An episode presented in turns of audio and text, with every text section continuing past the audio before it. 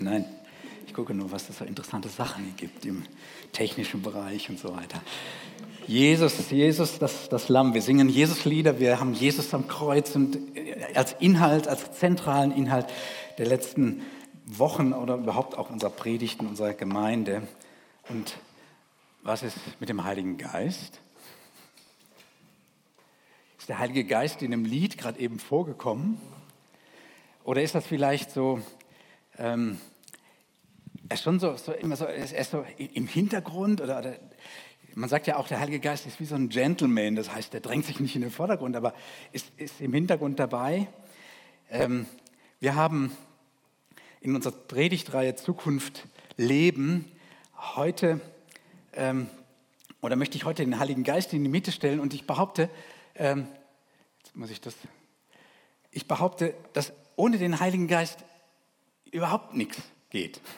Also alles das, was wir singen, was wir von Jesus sagen, was wir von Gott kann, ohne den Heiligen Geist geht nichts. Glauben geht nicht, Gemeinde geht nicht, Vision geht nicht. Und deswegen haben wir das hier bei unserem Visionsbild von der Gemeinde an den Anfang, also wir denken ja von links nach rechts, Hebräer andersrum, aber von links nach rechts, das heißt begeistert, das heißt der Geist Gottes, der ist am Anfang äh, ein Schlüssel oder ist ein Schlüssel für alles. Begeistert meint auch auf dieser Karte oder jetzt auch hier nicht ein emotionaler Höhenflug, sondern äh, das meint, ohne den Geist, ohne den Heiligen Geist geht nichts. Ähm, als ich das heute Morgen geschrieben habe, habe ich gedacht, äh, oder vielleicht doch? Ein Gottesdienst kann es auch geben, ohne den Heiligen Geist. Ähm, Aktivitäten, äh, Jugendlager, es gibt da ja ganz viele, viele. Also ich glaube, kann ganz, ganz viel auch funktionieren ohne den Heiligen Geist. Umso nötiger ist es heute, dass wir uns mit dem Heiligen Geist, und zwar nicht nur an Pfingsten, sondern aber heute besonders beschäftigen, weil der Heilige Geist ist von der ersten Seite der Bibel, der Geist Gottes brütete auf dem Wasser, steht da, bis zur letzten Seite der Bibel ist der Heilige Geist da. Mehr oder weniger offensichtlich an vielen, vielen Stellen, aber ausdrücklich. Die Frage, die ich heute mit euch nachdenken möchte oder überlegen möchte, Bibel dazu lesen möchte, welche Rolle spielt der Heilige Geist für unsere Zukunft? Damit meine ich, was hat er mit der Zukunft der Erde zu tun, unserer Welt? Was hat er mit meiner persönlichen, mit deiner Zukunft zu tun, von jetzt an und dann auch die Zeit, die danach kommt? Und ich möchte sehr komprimiert, ähm, vielleicht nicht ganz gewöhnlich, Wirkungen, vier Wirkungen des Heiligen Geistes oder Rollen des Heiligen Geistes beschreiben, die wir von ihm erwarten können und die ausdrücklich in der Bibel beschrieben sind, die wir schon erfahren oder wo wir einfach nochmal wahrnehmen können, die sind erfahrbar, diese Dinge oder diese Wirkungen, diese, diese Rollen. Ich starte ohne viel, viel Zögern. Die erste nenne ich, es ist eine Anzahlung. Der Heilige Geist ist eine Anzahlung. Ähm, und zwar wörtlich steht dort, der Heilige Geist ist gewissermaßen eine Anzahlung, die Gott uns macht, eine Anzahlung unseres Erbes.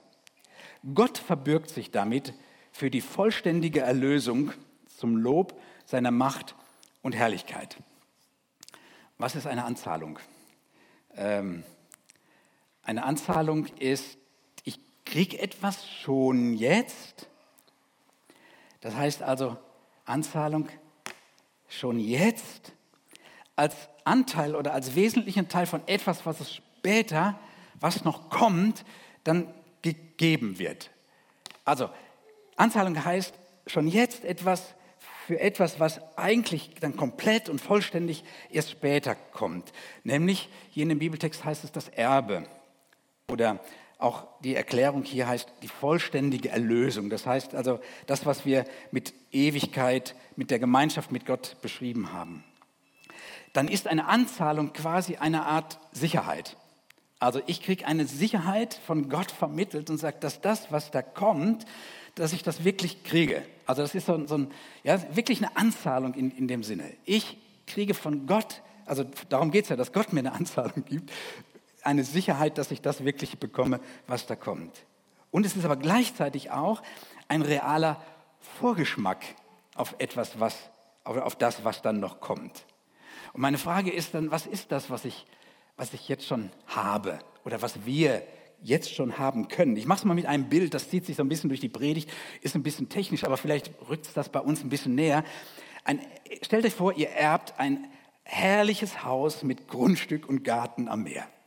Also, mal vorstellen. Also, seid im Urlaub gewesen oder fahrt jetzt in den Urlaub, das könnt ihr euch vorstellen. Also, wunderschönes, beste Haus, tolles Bad, äh, äh, direkt Zugang zum Meer, ein riesen Gartengrundstück und so weiter. So, dieses Erbe, wenn ihr das erbt, dann ist die Sicherheit erstmal, wenn ihr irgendeine Urkunde kriegt. Das heißt, ihr kriegt eine Bestätigung, das ist das, was dir zusteht.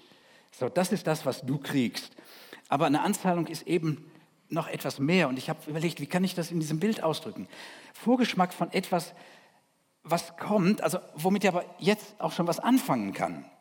Also ich habe zum Beispiel, wir haben so einen schönen Feigenbaum, in dem Garten wird es einen wunderschönen Feigenbaum geben. Der ist vielleicht noch nicht gepflanzt, aber jetzt ist er bei uns zu Hause in einem Topf, kümmert vielleicht ein bisschen vor sich hin, weil er nicht genug Platz hat, so, so unserer, unserer zumindest.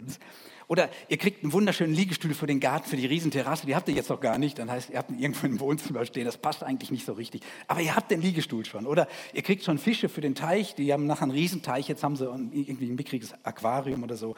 Das heißt also, ihr habt schon etwas, einen realen Vorgeschmack. Ich mache mal einen Realitätscheck. Ich habe im Freitagsmail, wer den Freitagsmail liest, geschrieben, ähm, was, ähm, oder habe euch versprochen, dass ich euch erzähle, was der Heilige Geist da in Uttenweiler, da mitten auf der Wiese, so im Auto, das nicht anspringt, macht. Äh, ich habe für mich mal gesagt, ich will jetzt den, den Test haben. Ich habe natürlich den Vorteil, ich habe dann da schon über die Predigt und über Pfingsten sowas nachgedacht. Was hat der Heilige Geist da gemacht? Ich habe die Frechheit besessen, ihn dort direkt mal anzureden und sagen, Heiliger Geist, mach deinen Job. Was hat er gemacht? Ähm, ich war plötzlich nicht mehr allein. Ich konnte mit jemandem reden. Also ich zeige euch mal die Wiese. So saß ich da. Es hat geregnet, mein Auto sprang nicht an, die Fenster gingen nicht zu, das Dach oben ging nicht zu und ich saß in meinem Auto. Um mich herum eine Riesenveranstaltung da, die Leute fuhren alle weg. Zwei haben mir geholfen, das Auto an, an, mit, mit äh, Kabel und sowas äh, zum Anspringen zu bringen, hat nicht funktioniert. Also fuhr einer nach dem anderen, ich saß immer drüber und alleine da auf der Wiese da, mitten in der Pampa. Dann hat der Heilige Geist Folgendes gemacht. Er hat, ich war echt ziemlich sauer eher. Ich war unter Druck, weil ich hatte einen Termin. Ich musste in Radolfzell wieder sein. Das waren zwei, anderthalb Stunden Fahrzeit. Er hat hinter dieses dicke Fragezeichen hinter meinem Ich muss doch, ich muss doch. Ich hatte plötzlich Zeit. Ich habe plötzlich Zeit gehabt. Oder er hat ein dickes Fragezeichen hinter meinem Ärger gemacht und dann kam etwas, etwas hervor, das ich eigentlich nur mit Ehrfurcht bezeichnen kann. Ehrfurcht vor dem, was normalerweise so alles funktioniert. Angefangen vom Auto, von meinem Körper. Ich bin gewohnt, dass das einfach alles funktioniert und dass mein Zeitplan, den ich sehr genau mache und sehr eng oft, dass der einfach funktioniert. Das Handy, ich konnte ADAC noch anrufen, dankbar war ich dafür. Ich wurde aber auch unglaublich dankbar oder ehrfürchtig auf die Zelte, die ihr da seht. Das war eine Veranstaltung von Landwirten, die quasi sich mit den dollsten technischen und auch ähm, intellektuellen Möglichkeiten darum bemüht haben, den Boden besser zu machen. Also nicht nur Gewinn zu haben, sondern den Boden. Ich habe eine riesen, äh, riesen Ehrfurcht gekriegt vor der Kompetenz vor den Landwirten, vor dem, was sie machen, vor dem, was sie denken müssen, vor dem, was sie wirtschaftlich erarbeiten müssen und so weiter. Und vor der Vielfalt, die ich da gesehen habe. Und ich hatte Ehrfurcht und war sehr dankbar für den freundlichen ADAC-Mitarbeiter, der, als er kam, sich noch entschuldigte, dass ich so lange hat abwarten müssen. Äh, irgendwie war ich voll bei dem Losungsvers, den habe ich aber später erst gelesen. Da steht 1. Korinther 4, Vers 7. Was hast du, das du nicht empfangen hast? Äh, mein, mein Bild hat sich rumgedreht. Ich habe jetzt nur mal an einer Stelle, das, wo ich die Chance hatte, auch weil ich sage, ich will auch was erzählen können und so weiter, dann nachzudenken. Ich habe einen riesen Vorteil. Die Frage ist, übersetzt das mal in deine Situation. Das, was du erlebt hast in der letzten Woche oder vielleicht auch, was du heute erlebst. Und dann ist mir auch aufgefallen, bei der Anzahlung, eine Anzahlung, die gibt es ja am Anfang, die gibt es ja nicht erst irgendwann später, dass der Heilige Geist nicht nur ein Geschenk ist, das wir irgendwie so auf unseren Glauben oben drauf kriegen, sondern mit dem Heiligen Geist fängt die ganze Sache mit dem Glauben ja erst an. Wenn ohne den nichts geht, dann geht auch Glauben nicht ohne den. Er ist eigentlich der Urheber, warum ich glauben kann. Eigentlich so eine Art Antenne überhaupt zu Gott hin. Die zweite Sache, die mir beim Bibellesen aufgefallen ist, bei der Frage, welche Rolle spielt der Heilige Geist für unsere Zukunft, war das Stichwort Sehnsucht. Auf der letzten Seite der Bibel, also nachdem Johannes seine Gesichte berichtet hat und er nochmal Jesus persönlich begegnet, zeigt Jesus ihm Folgendes und sagt Folgendes. Der Geist Gottes und die Braut, hier das Bild für die Gemeinde, rufen, komm. Und wer diesen Ruf hört, der soll ebenfalls sagen, komm. Das kann ja nicht nur gemeinsam auf die, wer die, Apostel, äh, die Offenbarung gelesen hat, auf die ganz schwierigen Dinge, die dann auch an Gerichten und sowas geschrieben sind, sondern ich, ich frage, da, da ist halt eine Sehnsucht dahinter. Da ist dann, wirkt eine Sehnsucht ausgedrückt durch den Heiligen Geist. Vielleicht ist die Braut auch gar nicht selber drauf gekommen, aber eine Braut, die auf ihren Hochzeitstag wartet und die weiß, der, der, der Bräutigam, der kommt bald und so weiter, der kommt gleich, da denke ich, da ist diese Sehnsucht genauso zu spüren. Frage an euch, haben wir uns an Kriege, an Krankheit, an Altern und all die Dinge haben wir uns da einfach dran gewöhnt? Hey, das ist normal, das ist so? Oder kennst du noch diese Sehnsucht, dass das Leben wirklich gut wird, rundherum gut wird, und zwar nicht nur im Urlaub? Ich glaube, dass die Braut am Tag ihrer Hochzeit den Bräutigam wirklich ersehnt. Und heute ist das ja meist andersrum. Das heißt, der Bräutigam steht vorne und ersehnt die Braut, die dann irgendwann dann reinkommt, hoffentlich pünktlich und so weiter. Also der kennt sie ja schon, der, der, der, der weiß sie, der hat mit ihr zusammen äh, vieles, vieles schon durchgemacht. Aber jetzt kommt sie und jetzt ist sie ganz bereit, in die Gemeinschaft zu kommen, mit allem, ohne irgendeine Unsicherheit. Ich frage dich, wann hast du dir sehnlich gewünscht, oh Jesus, komm bitte, komm bitte. Kennst du eine Situation? Greif, greif bitte ein. Mach es doch gut. Oder vielleicht ganz grundsätzlich, wenn du Zeitung liest oder Fernsehen, schaffe doch Gerechtigkeit oder rechne ab mit dem Bösen und so weiter. Paulus schreibt in Römer 8, Vers 21, dass er sich sehnt, dass unser Körper in Ordnung kommt kein Wunder bei dem Pfahl im Fleisch, also war irgendetwas, was wir nicht genau wissen, was das war, dass der Körper in Ordnung kommt und dass er neu wird. Und sein Sehnen und sein Seufzen, sagt er, das tut er zusammen mit der ganzen Schöpfung. Auch die seufzt und sehnt sich. Und ist das nicht gerade dran? Oder können wir das nicht nachempfinden, dass das, je mehr wir wahrnehmen, auch das heute auch dran ist? Paulus schreibt, die gesamte Schöpfung wartet sehnsüchtig, seufzt wie unter Geburtswehen Einige haben da Naherfahrungen gerade. Seufzt wie unter Geburtswehen, dass die Kinder Gottes in ihrer ganzen Herrlichkeit offenbar wird. Und in diesem Zusammenhang steht dann dieser Vers, den viele vielleicht kennen, der Geist Gottes tritt mit Flehen und Seufzen für uns ein. Genau in diesem Zusammenhang. Und er bringt das zum Ausdruck, was wir mit unseren Worten nicht sagen können. Ich habe mich gefragt, ist das diese Sehnsucht, ist das, ähm, kenne ich nicht so viel. Vielleicht, weil ich denke, dass, dass diese Sehnsucht eine Flucht aus dieser Welt ist, also eine Flucht aus dem Leibhaftigen, aus dem Körper, die, den Körper, die Erde hinter uns zu lassen. Ähm, dann ist vielleicht Corona, ich, ich pikiere mal da rein, Corona ist vielleicht schon ein Schritt in dieses Heilsame, oder? Also wenn wir nicht mehr leibhaftig miteinander zusammen sein können. Ihr merkt, wie, wie, wie merkwürdig das ist, wenn wir das denken. Äh, es geht beim Heiligen Geist nicht um die Flucht aus der Welt, sondern es geht um die Sehnsucht für die Welt. Es geht nicht aus der Flucht von anderen Menschen, sondern die, um die Sehnsucht nach anderen Menschen.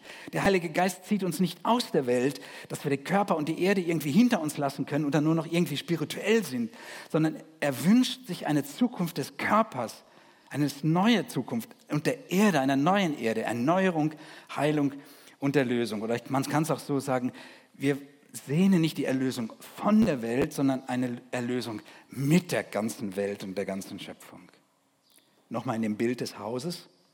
Wenn du dir dein Idealhaus, das du erben wirst, träumst mit einem wunderschönen Bad, mit einem warmen Kachelofen, mit einem wunderschönen, mit einem wunderschönen Garten, da kann doch Sehnsucht aufkommen, oder? Da kann doch auch Sehnsucht schon aufkommen, wenn du die Dinge, die du schon hast, ob das die Fische sind oder die, die, die Feige und sowas, wenn du die schon siehst und sagst, oh, wenn das perfekt und, und noch viel, viel besser da mal äh, dann in Zukunft wird.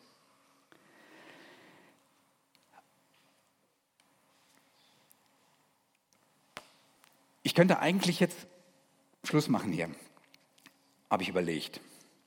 Aber ich will euch noch zwei andere Stichworte sagen, weil in den Bibeltexten kommt das zum Ausdruck. Weil Jesus in dem gleichen Atemzug, in dem er das sagt hier, also der Geist und die Braut rufen, komm, und die Sehnsucht ruft doch auch mit, komm, Jesus, sagt er gerade hinterher diesen Satz. Wer Durst hat, der komme. Ist ein bisschen anders, der Inhalt wechselt. Wer will, der trinke vom Wasser des Lebens und er bekommt es umsonst.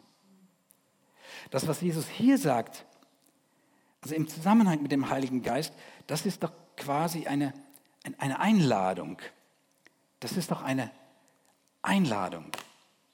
Das heißt, wenn ich nach dem frage, was der Heilige Geist für unsere Zukunft der Erde und auch für meine Zukunft bedeutet, was er für eine Rolle hat, dann ist das eine für mich dritte Wirkung des Heiligen Geistes, dass er, dass er für eine Einladung sorgt und eine Einladung für jeden anderen. Ich bin über diesen Gedanken, diesen Zusammenhang ein bisschen stutzig geworden. Aber mir ist dann bewusst geworden, der Heilige Geist oder Jesus auch selber, die beiden, manchmal verbinden die sich hier so ganz miteinander, wie das bei Gott und Jesus auch schon war in, den, in, den, in der Offenbarung. Der Heilige Geist will jeden anderen von dieser Welt in dieser Welt mitnehmen. Äh, wenn wir mal ganz real hinschauen, diese Sehnsucht nach dem guten, nach dem heilen Leben, die gibt es doch nicht nur unter uns Christen, oder? Der Heilige Geist ist, so wie ich Pfingsten, wir haben eben die, die Zusammenhänge gelesen und gehört, der Heilige Geist ist nicht etwas Exklusives für Christen, nicht so etwas Internes für einen abgeschlossenen Kreis, sondern äh, so ein Elitäres, das uns erhebt von den anderen. Wir sind kein elitärer Insider-Club. Der Heilige Geist ist ausgegossen auf alles Fleisch, steht da wörtlich. Sargs, das ist alles, was, was lebt. Und Menschen, Tiere, also nehmen wir nur die Menschen, dann ist es aber das ist, das ist ausgegossen auf alle Menschen. Und das heißt, dass diese Sehnsucht, diese Sehnsucht, von dem hier gesprochen wird, dass die in jedes Herz hineingegeben ist. Und ich glaube, wir vergessen das manchmal. Das eint uns mit allen Menschen. Der Heilige Geist ist ausgerüstet. Der arbeitet schon an denen, die, die, die noch nicht in Gottesdienste gehen oder sowas, die noch völlig anderes machen, die vielleicht quer sind. Der ist am Werk. Nochmal im Bild des Hauses. Ups, da merke ich, das Erbe ist gar nicht für mich alleine. Dieses Haus ist, ich würde sagen, vielleicht ein Generationenprojekt, wo, wo jeder gerne hinkommt, wo, wo andere gerne dabei sind. Das stört ein bisschen unsere Selbstbezogenheit. Und ich glaube, dass die aber auch der Heilige Geist da uns, uns, uns konfrontiert und sagt, hey, du bist in deiner Selbstbezogenheit nicht alleine das Ziel von dem Heiligen Geist und von dem, was ich dir verspreche und von dem Erbe. Auch unser trennender Individualismus, der wird konfrontiert hier vom Heiligen Geist. Da ist ein Ort, wo andere auch sind, wo jeder andere eingeladen ist, auch die anderen unfertigen Sündigen. Ich habe gesagt, der Geist ist eine Anzahlung oder ist Anzahlung. Da geht es um Sicherheit, um den Vorgeschmack. Der Heilige Geist ist derjenige, der Sehnsucht hervorruft, und zwar für die ganze oder mit der ganzen Schöpfung. Und gleichzeitig die Einladung für jeden anderen. Und dann habe ich aber noch was entdeckt und konnte auch noch hier nicht Schluss machen. Nämlich in einem Vers, aus dem sich der Auftrag unserer Gemeinde ergibt oder aus dem wir den Auftrag unserer Gemeinde formulieren. Der steht in 2. Korinther 3, Vers 18. Wir alle spiegeln mit unverhülltem Angesicht die Herrlichkeit des Herrn wider. Unser Auftrag, wir möchten, wir glauben, dass wir mit der ganzen Schöpfung die Herrlichkeit Gottes in dieser Welt widerspiegeln. Dieser Vers ist mit maßgeblich für diese Formulierung. Paulus schreibt diesen, diese Sache an die, an die Korinther und er schreibt weiter, und wir werden seinem Bild immer ähnlicher, denn seine Herrlichkeit, die wir spiegeln, verwandelt uns. Und jetzt kommt's. Und das alles kommt vom Herrn, dem Geist. Ich bin auf die Suche gegangen nach dem Heiligen Geist in der Bibel und habe gedacht, hey, direkt in dem Zusammenhang. Und es kommt noch kräftiger. Es kommt noch, noch kräftiger. Ähm, der Heilige Geist ist ja voll an unserem Auftrag beteiligt. Das heißt, der ist für unseren Auftrag verantwortlich. Er ist ursächlich für diesen Auftrag. Deswegen dieses begeistert am Anfang. Und es kommt noch stärker, denn der Vers, den heute Morgen im Gebet schon zitiert wurde, steht direkt davor, wo der Geist des Herrn ist, da ist Freiheit. Seine Freiheit ist nämlich ursächlich dafür, dass wir unverhüllt und ungehindert, ohne Scheu und schlechtes Gewissen mit Jesus in Berührung sind, in Beziehung sind. Nicht verklemmt, nicht gesetzlich distanziert, nah dran, dass wir solche Lieder singen können, wie wir gesungen haben und gleich singen werden. Der Heilige Geist ist es, der für das Widerspiegeln sorgt. Nämlich dadurch, dass wir verwandelt werden. Wie sehen wir uns doch oft danach, ich weiß nicht, wie es dir geht, äh, charakterlich und von den Haltungen, vom Verhalten her verändert zu werden. Hier steht es, dass der Heilige Geist sich genau darum kümmert, dass wir verwandelt werden, dass Veränderung, und ich nenne es jetzt hier mal Entwicklung passiert. In dieser Spannung von dem schon und noch nicht oder das, was noch kommt, da ist nicht nur die Sehnsucht, sondern da ist das faktische Verändertwerden durch diese Gemeinschaft mit Jesus. Da ist Entwicklung. Wenn wir in dem Haus, in dem Bild nochmal denken, wenn wir ein Haus erben, wo wir wissen, das ist riesig mit, mit Ofen und mit äh, Teich und, und so was alles, dann informieren wir uns vor mit Sicherheit über den Garten und was da alles möglich ist und wie, die, wie das Wetter da ist. Wir üben im Kleinen. Wir checken, wie das funktioniert mit dem Kamin und mit dem Holz und Holz machen. Und wir lernen unglaublich viel. Vielleicht auch schon sogar, dass wir mit unserem Handy alle Fensterrollladen und was weiß ich, äh, Rollos steuern können und so. Wir werden das vorher machen. Wir werden lernen, wir werden lernen und uns entwickeln. Und das ist der letzte Punkt. Wir lernen und leben uns hinein in die Möglichkeiten dieses zukünftigen Hauses. Wir lernen und leben uns hinein in die, Zukunft, in die zukünftigen Möglichkeiten und jetzt schon in die Möglichkeiten, die der Geist Gottes uns gibt. Ich schließe, wenn das alles Wirkungen oder Rollen des Heiligen Geistes sind, dass er ist eine Anzahlung, er ist derjenige, der Sehnsucht hervorruft und stärkt, der einladend ist für alle, für jeden anderen und gleichzeitig auch derjenige ist, der dafür sorgt, dass Entwicklung mit mir, mit meiner Person passiert, dann ist mein Wunsch heute ganz direkte Bitte an dich, gib dem Heiligen Geist die Erlaubnis, seine Rolle zu spielen oder seine Rolle einzunehmen bei dir. Ich habe von einer Beziehung gesprochen. Der Heilige Geist ist nicht nur eine, eine, eine Energie so, die auf jemanden kommt, da kannst du nichts machen, sondern die Bibel beschreibt ihn als einen von, der, von, der, von den Personen Gottes, als jemand, der in Beziehung mit uns ist. Gib dem Heiligen also ich sage immer, bitte den Heiligen Geist, das darfst du auch, bitte den Heiligen Geist, seine Rolle einzunehmen. Heiliger Geist, mach deinen Job, tu deine Wirkungen. Und die Wirkung, die macht er nicht einfach, der macht sie nicht überfallartig und, sondern sie sind ein Zusammenspiel in einer lebendigen Beziehung mit dir. Das heißt, wir können die Anzahlung zum Beispiel auch im Alltagsgeschehen untergehen lassen. Und äh, mit jedem Tag aufs Neue in dem vorübergehenden, vielleicht schweren, äh, unsere Augen darauf gerichtet haben, alleine darauf. Aber was ich mir wünsche, oder was ich dir wünsche, ich sage es mal technisch, der Motor läuft schon, der Sprit ist da, der Gang ist drin und ich wünsche, dass du die durchgedrückte Kupplung kommen lässt. Du bist nicht derjenige, der dein Auto in Bewegung bringt. Das musst du nicht. Du musst vielleicht nur die Kupplung kommen lassen. Oder in einem Bild von dem, von dem Haus. Ich wünsche dir, dass du so oft wie möglich mit dem Architekten dieses neuen Hauses in Verbindung stehst, ihn anredest, in, in, vielleicht mit ihm Kaffee zusammen trinkst und dann anfängst zu ja, zu, zu spinnen und, und zu planen. Gib dem Heiligen Geist bewusst Raum oder trink mit ihm eine Tasse Kaffee oder einen Tee. So, das kann man.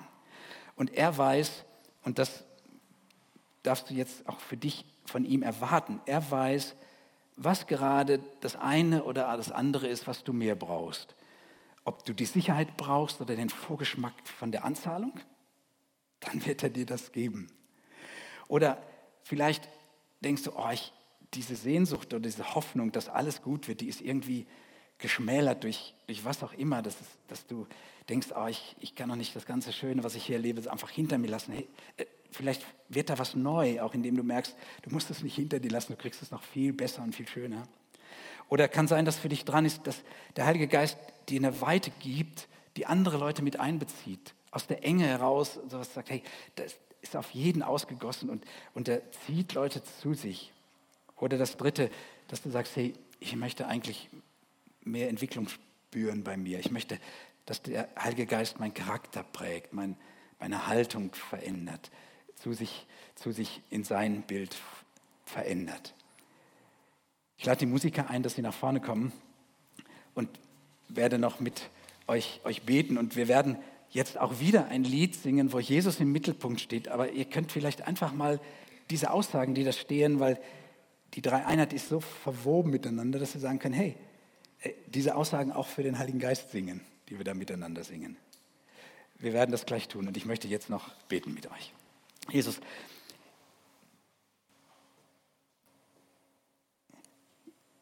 wir wissen und die Realität, wir ahnen oder wir erleben es an dieser Stelle, dass du mit deinem Heiligen Geist ähm, sowas von direkt und intim und persönlich in unserem Leben bist. Danke, dass du das zusagst und dass du, auch wenn ich das nicht fühle, spüre, dass das Realität ist. Und ich lade dich ein, Heiliger Geist, ich lade dich ein, Jesus, Vater, dass du in mein Leben oder in unser Leben hineinkommst und deinen Job tust und das machst, was du machen möchtest. Ich gebe dir Raum dafür und äh, möchte die Sicherheit spüren und das, die, die Anzahlung. Ich möchte die Entwicklung spüren.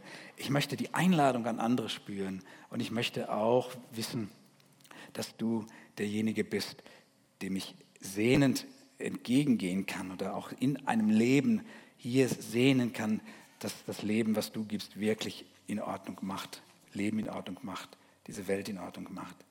Jesus, danke, dass du hörst, Heiliger Geist, danke, dass du da bist. Und wenn wir jetzt singen, dann sind wir genau im Gespräch mit dir. Und ich danke, dass das möglich ist. Dein Name, Jesus. Amen.